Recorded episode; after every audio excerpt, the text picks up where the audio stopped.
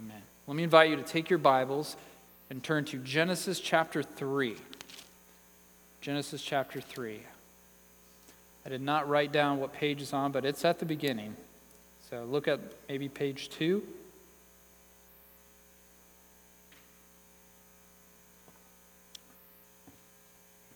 Genesis chapter 3. We're going to be looking at verses 1 to 13 today. So hear the word of the Lord. Now the serpent was more crafty than any other beast of the field that the Lord God had made. He said to the woman, Did God actually say, You shall not eat of any tree in the garden? And the woman said to the serpent, We may eat of the fruit of the trees in the garden. But God said, You shall not eat of the fruit of the tree that is in the midst of the garden, neither shall you touch it, lest you die. But the serpent said to the woman, You will not surely die. For God knows that when you eat of it, your eyes will be opened, and you will be like God, knowing good and evil.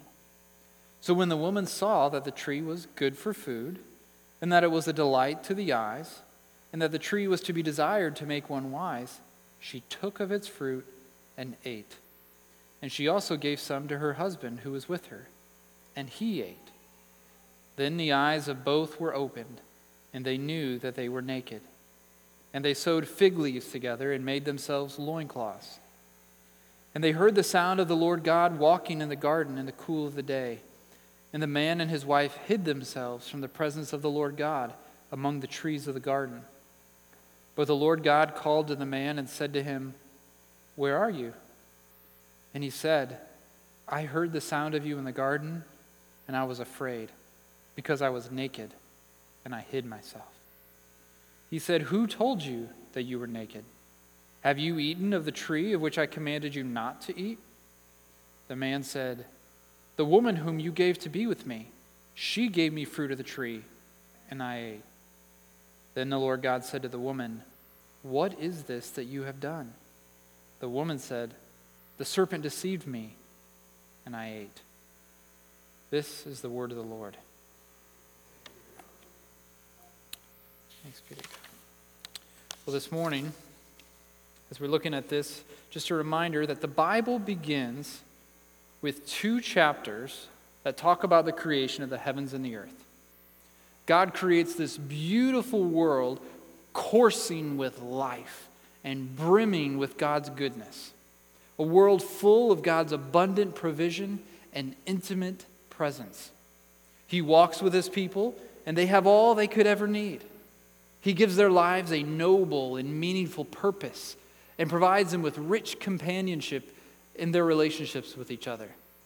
That's the first two chapters. Then, fast forward, the Bible ends with two chapters that talk about the new heavens and the new earth. It's Eden 2.0, a place filled with the glory and presence of God, and empty of death, sin, pain, crying, and curse. A place where life literally flows through the streets and healing grows on trees and the glory of the Lord lights up the world. I mean, can you imagine? It's the place that our hearts long and ache for, the place that we feel homesick for without ever having been there. It's the place we were made to live and the place God's redeemed people one day will live. That's the last two chapters. So the first two chapters, last two chapters. But between those first two chapters and last two chapters is life as we know it. Life between Eden and the new earth, between the garden and glory. It's where most of your Bible takes place and where every second of our lives occur. And between the garden and glory, let's just be honest, life is hard. Life is full of pain and toil and death, full of tears and exhaustion and futility. And the question we want to look at today is why? Why is the world the way it is? Why is life the way it is? Why don't we still live in this paradise? If that's where, we, where things started and that's where things are going, why this interruption? Today we're going to look at what is often called the fall. This is the name for the event that we're looking at in Genesis 3 that has shaped world history more than any other event, except one. These few verses explain how sin entered the world and how mankind all became corrupted by its poison. From this event onward, every human being has inherited both the guilt and corruption of Adam, our first father. Well, every human but one. We'll say more about this later, but this right here is where everything went wrong. This is the root of all our problems, right here in Genesis 3. Any attempt to explain why the world is messed up, and I Googled it, and there's a lot of attempts to explain it. There was like over 193,000 hits that showed up when I said, Why is the world messed up? I would not encourage you to go read most of them, but none of them started with Genesis 3. And you can't understand why the world is so messed up without starting here. So, what we're going to look at today is Genesis 3, and we're going to look at it in two main sections. In verses 1 through 7, we're going to see the fall. And then in verses 8 to 13, we're going to see the fallout. What went wrong, and what was the response to what went wrong? So, we'll look at sin and man's response to sin. So, let's first look at the fall. As chapter 3 opens, we meet the enemy. Look at verse 1. Now the serpent was more crafty than any other beast of the field that the Lord God had made. So, into this perfect garden temple full of all things very good slithers a serpent. Now, we're not told the serpent's name at this point. All we know is that it's a serpent. But the rest of the Bible clues us in to who this serpent is. Listen to Revelation 12 9. And the great dragon was thrown down, that ancient serpent who is called the devil and Satan, the deceiver of the whole world. So, this serpent, the rest of the Bible tells us this is Satan in the garden. And we're going to talk more about this serpent next week. But for, for now, I want you just to notice two things. One, the serpent was a created being. You see that in the text? That the rest any other beast of the field that the Lord God had made.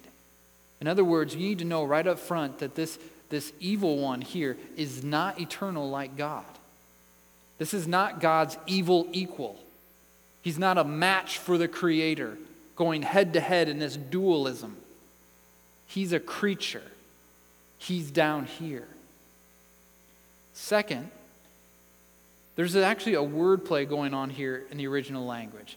At the end of chapter 2, one of the, la- the last thing we see is we're told that the man and the woman were naked and not ashamed. It was this state of perfect innocence, free from guilt and shame. They had nothing to hide. And that word for naked at the end of chapter 2 is arumim. Arumim. And then in the very next verse, we meet the serpent who is crafty. The word is arum. Arumim, arum. He's more arum than any other beast, more crafty. And so right away, the reader's cluing in his, the writer's cluing in his readers, hey, here's a hint. There's something about this arum serpent, this crafty serpent, that's going to threaten the state of arumim, naked and unashamed. We don't know what yet, but we know there's a threat to their naked and unashamed state. But thankfully, he doesn't leave us hanging. We don't have to wait long to see what the threat is. The serpent jumps right in. Look at verse 1. He said to the woman, Did God actually say, You shall not eat of any tree in the garden? And here we encounter temptation for the first time.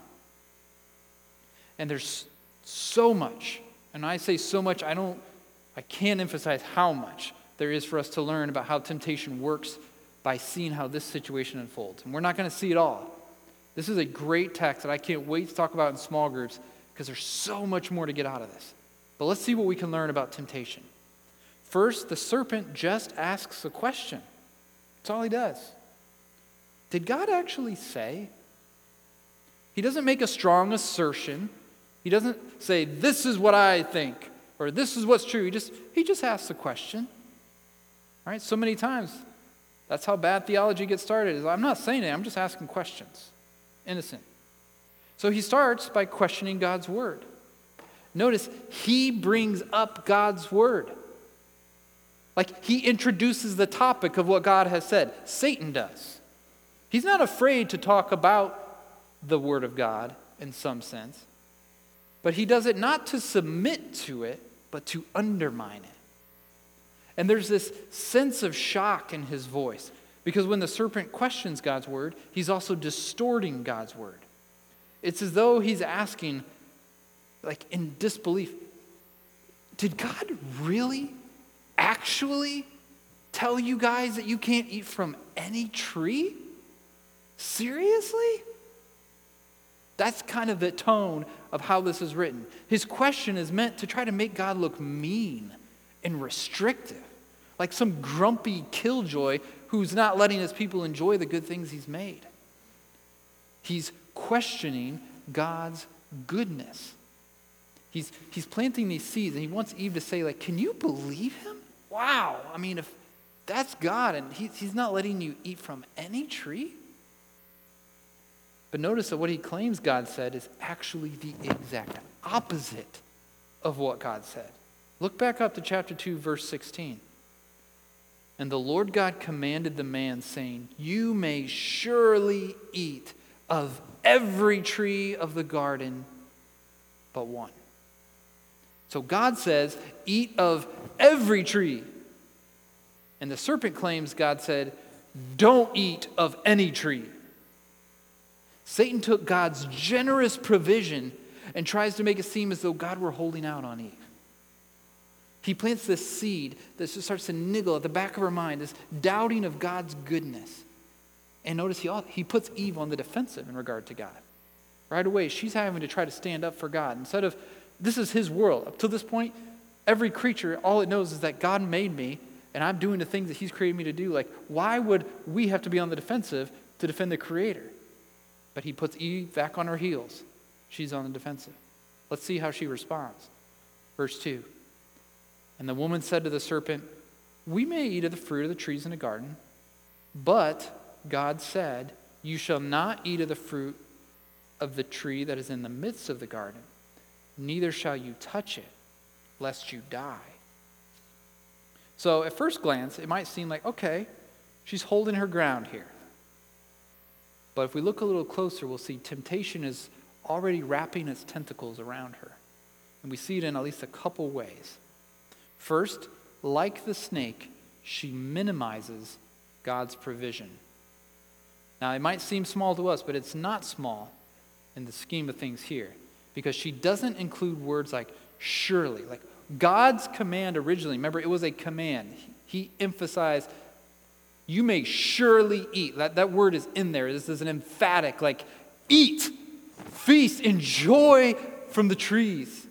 She doesn't put that in there. She says, yeah, yeah, we can, we can eat. And God says, from all the trees.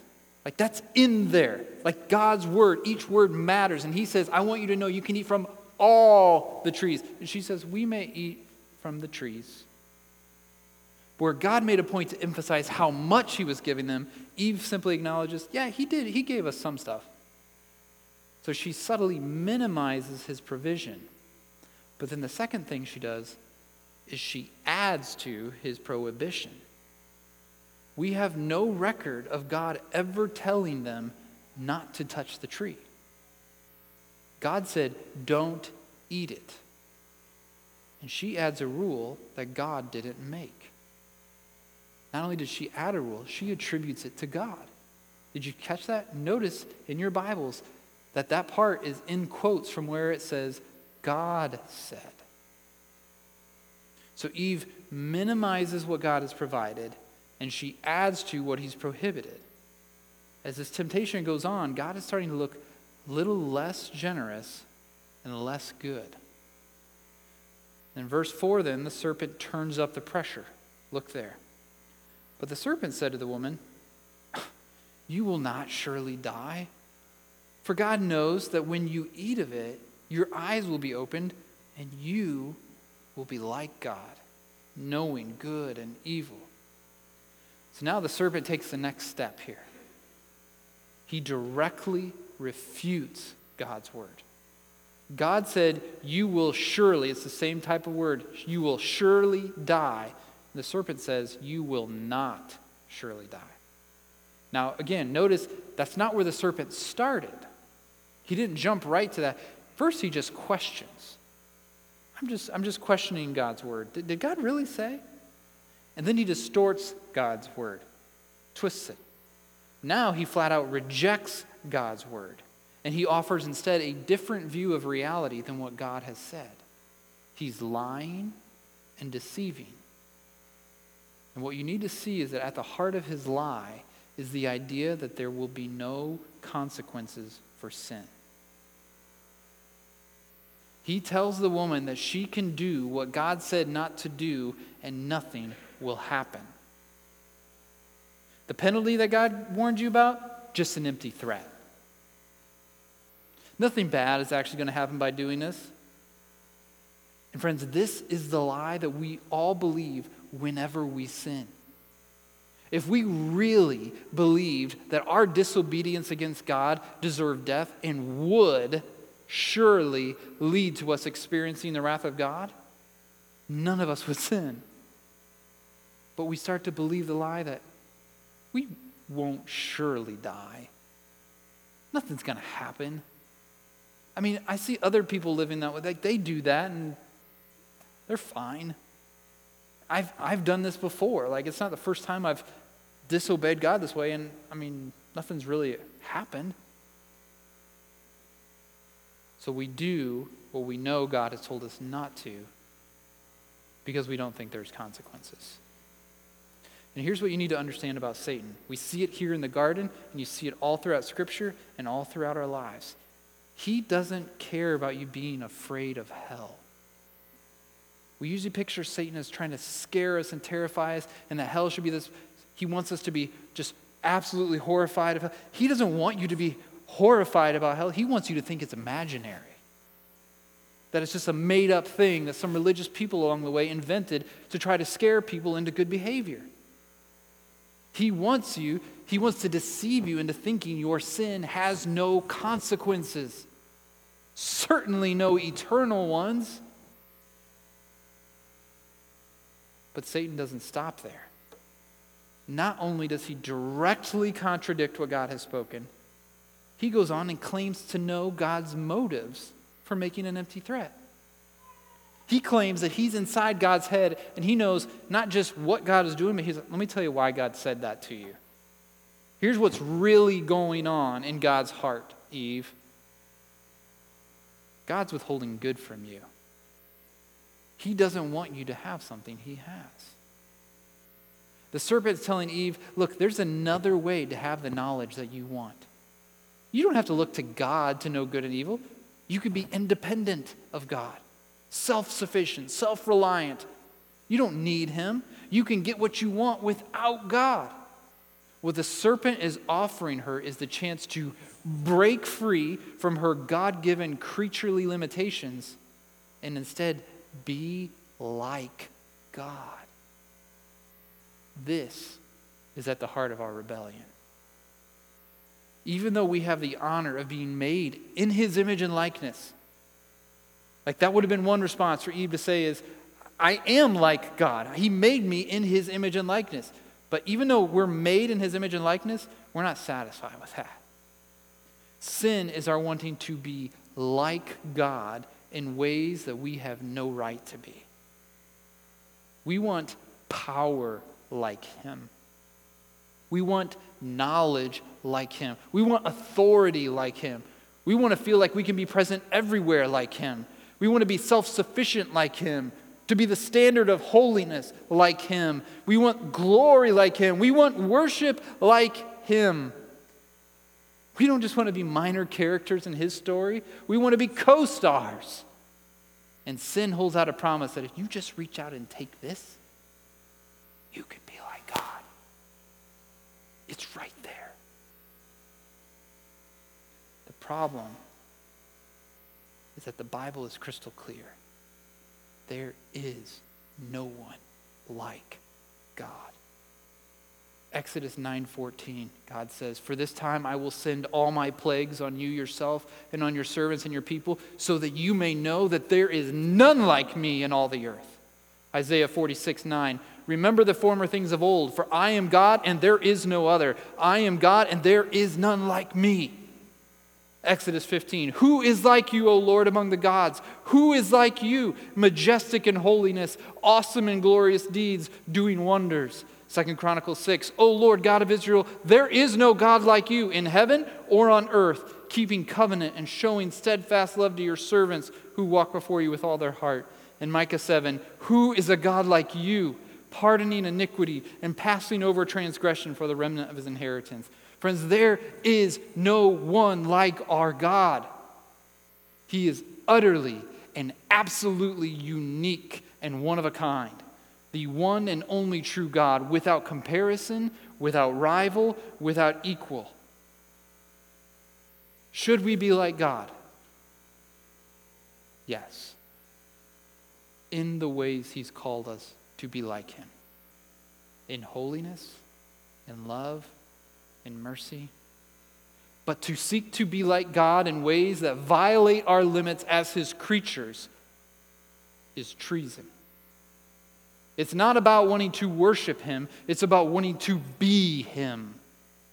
And that impulse and desire to throw off our creaturely limits and usurp the rights of the Creator is part of the fabric of sin. Here's what we need to see sin is all about our desires. Satan knows that. Did you realize in here? Where does he ever tell Eve to eat the fruit?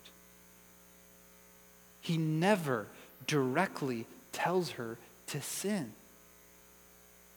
Instead, he's sneakier than that. He's crafty. Instead of just saying, like, do this wrong thing, he appeals to her desires. He deceives her into thinking that she can have what she wants without having to get it from God in his timing and in his way. He convinces her how nice it would be to have the things she wants but doesn't have. That's how temptation works. Because sin and temptation are not mainly about behaviors, they're primarily about desires. Our battle against sin is not mainly about what you do, but about what you want. Listen to James 1 and see if it matches up with what we're seeing here in Genesis 3. James 1 says, Let no one say when he is tempted, I'm being tempted by God, for God cannot be tempted with evil and he himself tempts no one. But each person is tempted when he is lured and enticed by his own desire. Then desire, when it has conceived, gives birth to sin, and sin, when it is fully grown, brings forth death. Do not be deceived, my beloved brothers. Every good gift and every perfect gift is from above, coming down from the Father of lights with whom there is no variation or shadow due to change. So, what's happening in temptation, according to James? We're being lured and enticed by our own desire.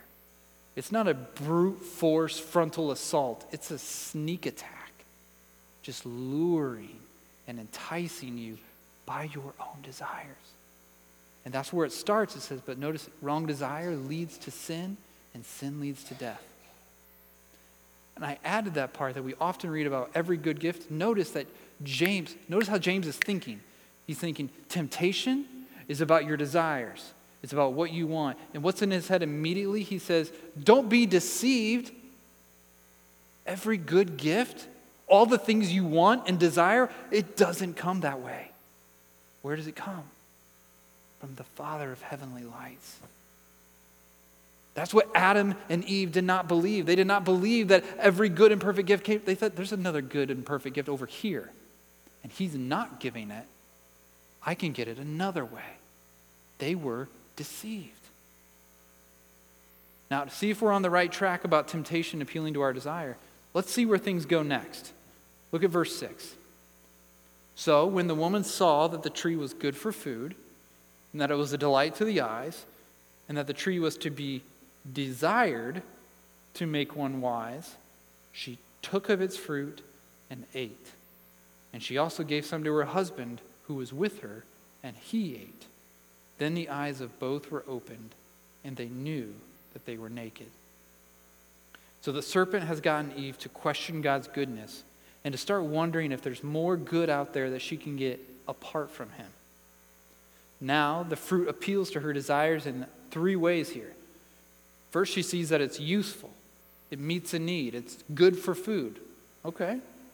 Second, she sees that it's attractive, it looks good, it's pleasing to the sight. And third, it's desirable, it gives her something she wants. And isn't this what all, like, none of us would sin if we didn't see these three things in it? Is it useful? Will it help, help me do something I need to do? Does it look good? Does it look enticing? Is there something pretty and beautiful about it? And does it satisfy one of my desires? Does it help me achieve or obtain that thing that I want?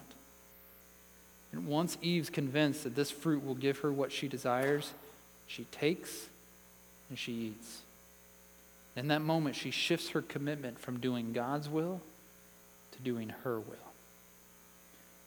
And just a, a quick word here. I, I wanted to make sure I don't say too much about this because I could this could be a whole sermon in itself, but this is central to like how we see the Christian life here. What I mean is that we want to mainly help each other on the level of desires. We're not out simply to police behaviors in one another and just to help each other come up with new rules and new rules and new rules. We want to say, how are you treasuring Jesus? Are you desiring him? Does he make you happy? Does he satisfy you? And if not, what can, how can I help that happen? What can I show you about him? We're not interested in just a, a rigid religion that simply says we can keep each other in line by creating enough rules.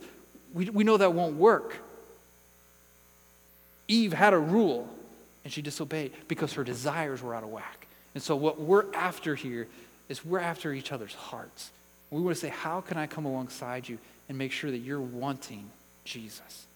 He is what you desire. Close parentheses. Okay. After Eve eats, she then gives the fruit to Adam, and he eats. Now, if you've been tracking, this is the first time, notice, that Adam's mentioned in this scene. If you're reading this for the first time, you'd be like, where's the, where's the guy? What's he doing? But notice that it says he was, quote, with her. She didn't go find him, he was right there the whole time. Adam was meant to be the protector of the garden sanctuary, to keep out anything that didn't belong. Remember this? But instead of getting rid of the snake, he simply stands by and lets things fall apart. We know from the New Testament, it says multiple times there, that Eve was deceived, not Adam. Sometimes people read that and they key in them and they want to like they want to throw shade at the woman and say like, "Oh, look what she was deceived, he wasn't." No, the point is actually that Adam's sin is perhaps worse. Because he knew exactly what he was doing. He knew what he was doing was wrong and he did it anyway. Nobody tricked him. And there's two important theological points here. First, notice the whole created order is flipped upside down. In chapters 1 and 2, we saw that God created man and woman equally in his image, but he gave the man headship over his wife. In other words, man had the special responsibility to lead, serve, protect, and provide for the woman. We also saw that God gave man and woman dominion over the animals they were to rule over them. So you've got man who is head over his wife, man and woman together are head over the animals. But what happens here in the fall? An animal approaches the woman who then gives fruit to the man. It's a complete reversal of God's created order. We're meant to see that in sin and when we rebel against God, everything gets flipped backwards. And if you don't think this order matters yet, just hang on a minute. We're going to circle back to it. The second important theological point we need to see here is that this sin doesn't only affect Adam and Eve.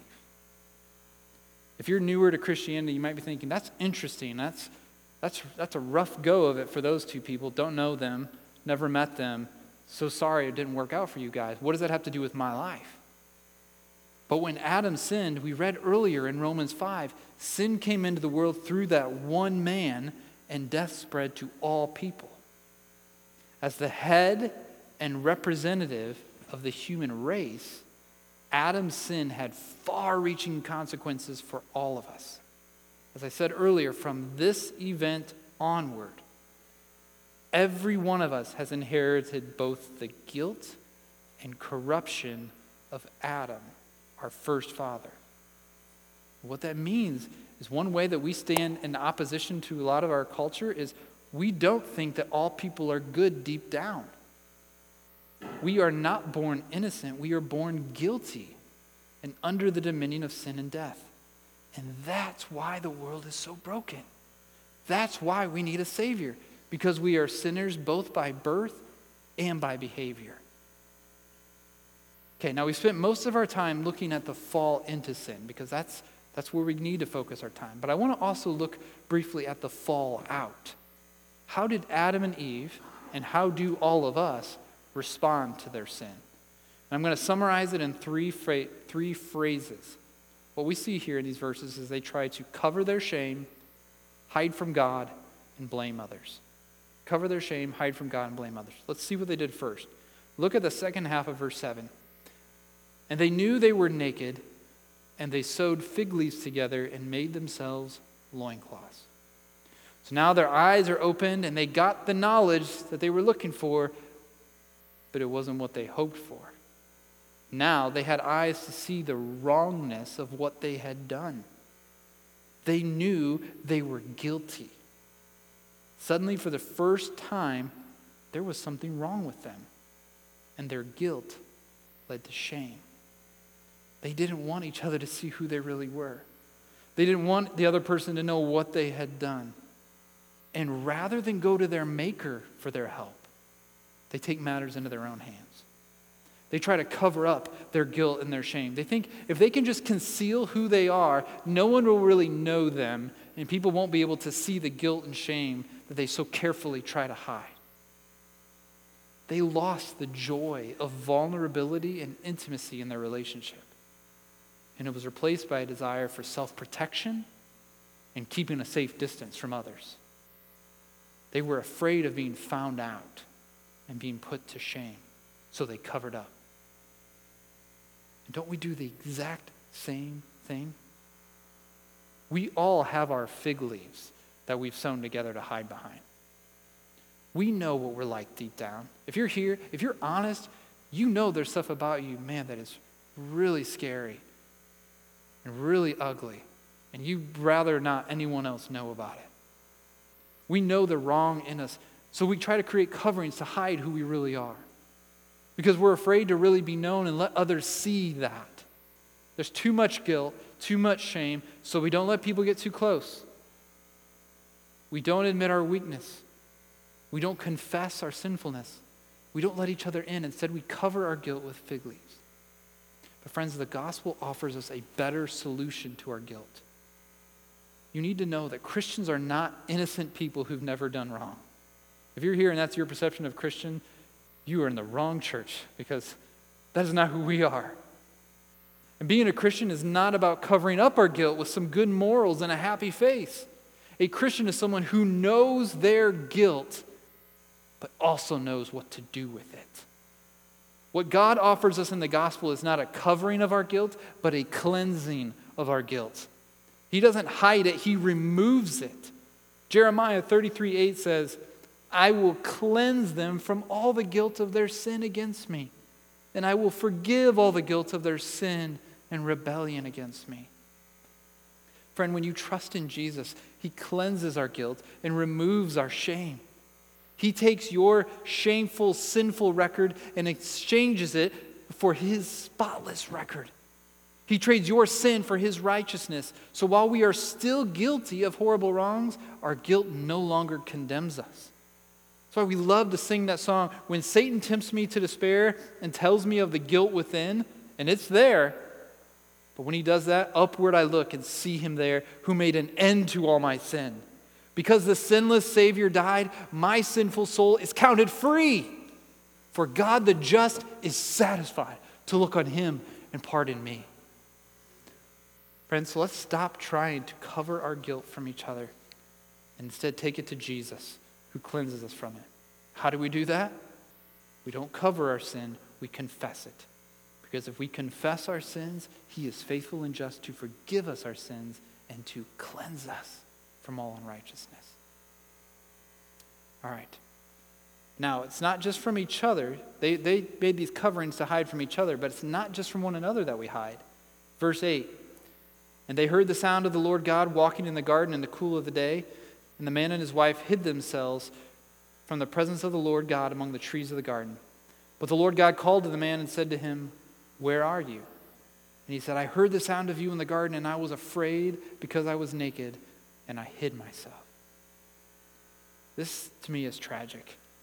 Mankind was created as the apple of God's eye, the crown of his creation.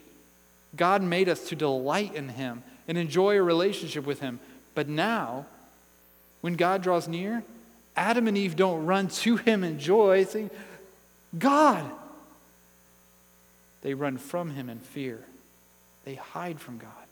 And this is both silly and sad. It's silly because he's God. We can't hide from him, he always sees us. Hebrews 4 says, No creature is hidden from his sight, but all are naked and exposed to the eyes of him to whom we must give account. Hiding from God is impossible. And hiding from God is sad because hiding from Him is like a sick man hiding from a doctor who holds the cure. It's like the lonely woman hiding from her husband who waits to shower her with affection. By hiding from God, they are cutting themselves off from the only one who can help them, who can save them, and who can change them. And yet again, it can feel like looking in the mirror because we do the same thing.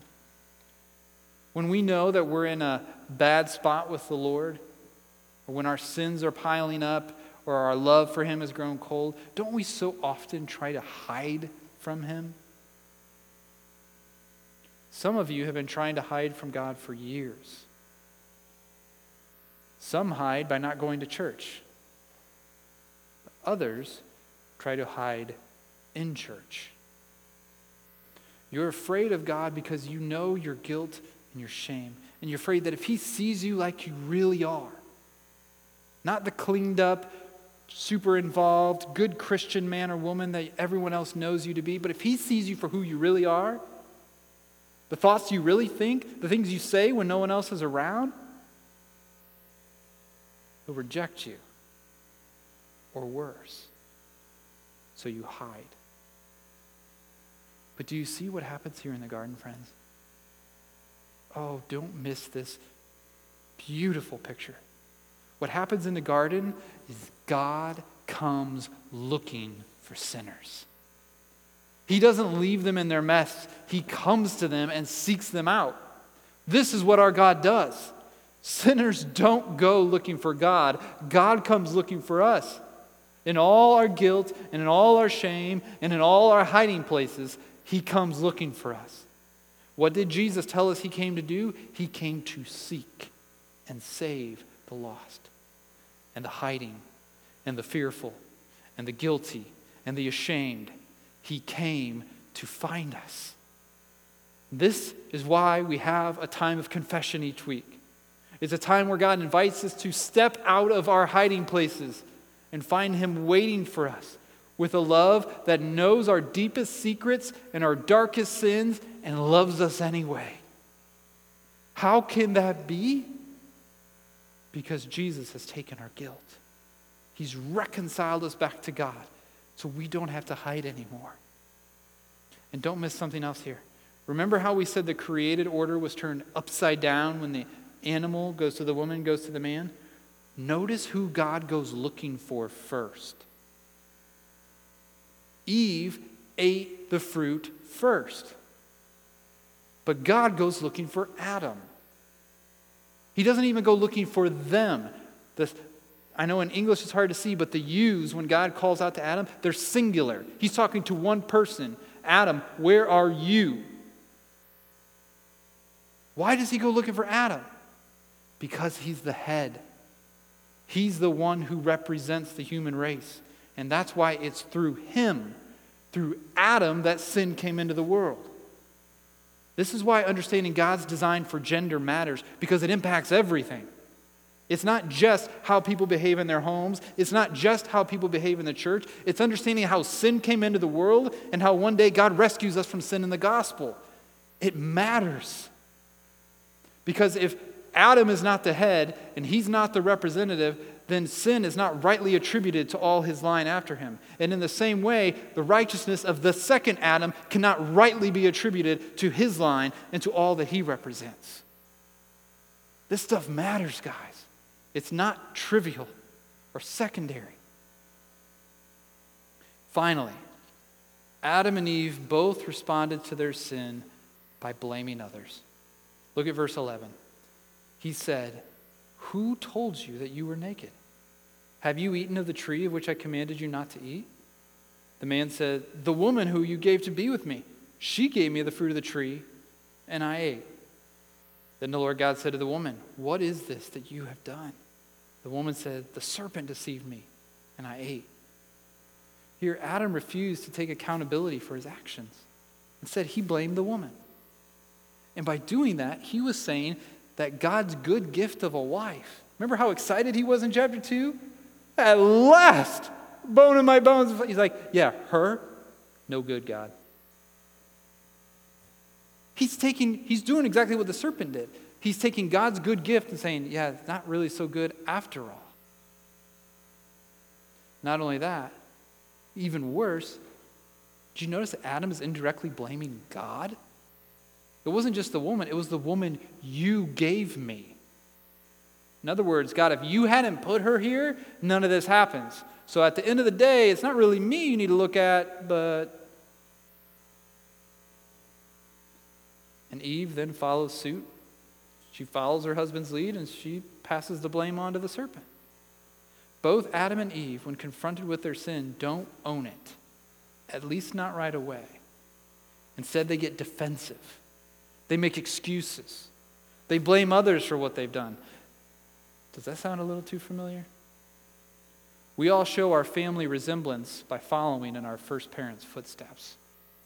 Too often we avoid taking the guilt that is rightly ours, we instead blame it on others. But Jesus did just the opposite. He took the guilt that rightly belonged to others and died as though he were the one to blame. Where Adam failed in the garden, Jesus succeeded. Unlike Adam and Eve, Jesus didn't try to take a shortcut to glory or obtain good apart from God. Remember, that was Eve's down. That was their downfall, is that they both said, here's something that God has said is not ours, at least not yet, but we think we can get it without God. And so we just reach out and grab it. But even though he is God, Jesus didn't try to be like God in ways that challenge God's good plan. Instead, though he was in the form of God, he did not count equality with God a thing to be grasped, but emptied himself by taking the form of a servant, being born in the likeness of men, and being found in human form, he humbled himself by becoming obedient to the point of death, even death on a cross. And therefore, because he didn't reach out for it himself, but trusted his Father, that God would give it to him in his time and in his way, therefore, God has highly exalted him and bestowed on him the name that is above every name, so that at the name of Jesus, Every knee should bow in heaven and on earth and under the earth, and every tongue confess that Jesus Christ is Lord, to the glory of God the Father. Jesus doesn't reach out and take what was his not to take. Instead, he trusts his Father and says, Not my will, but yours be done. And because he did, he is now the new Adam, the head of a new line of people, redeemed by grace Whereas by the one man's disobedience, the many were made sinners, so by the one man's obedience, the many will be made righteous.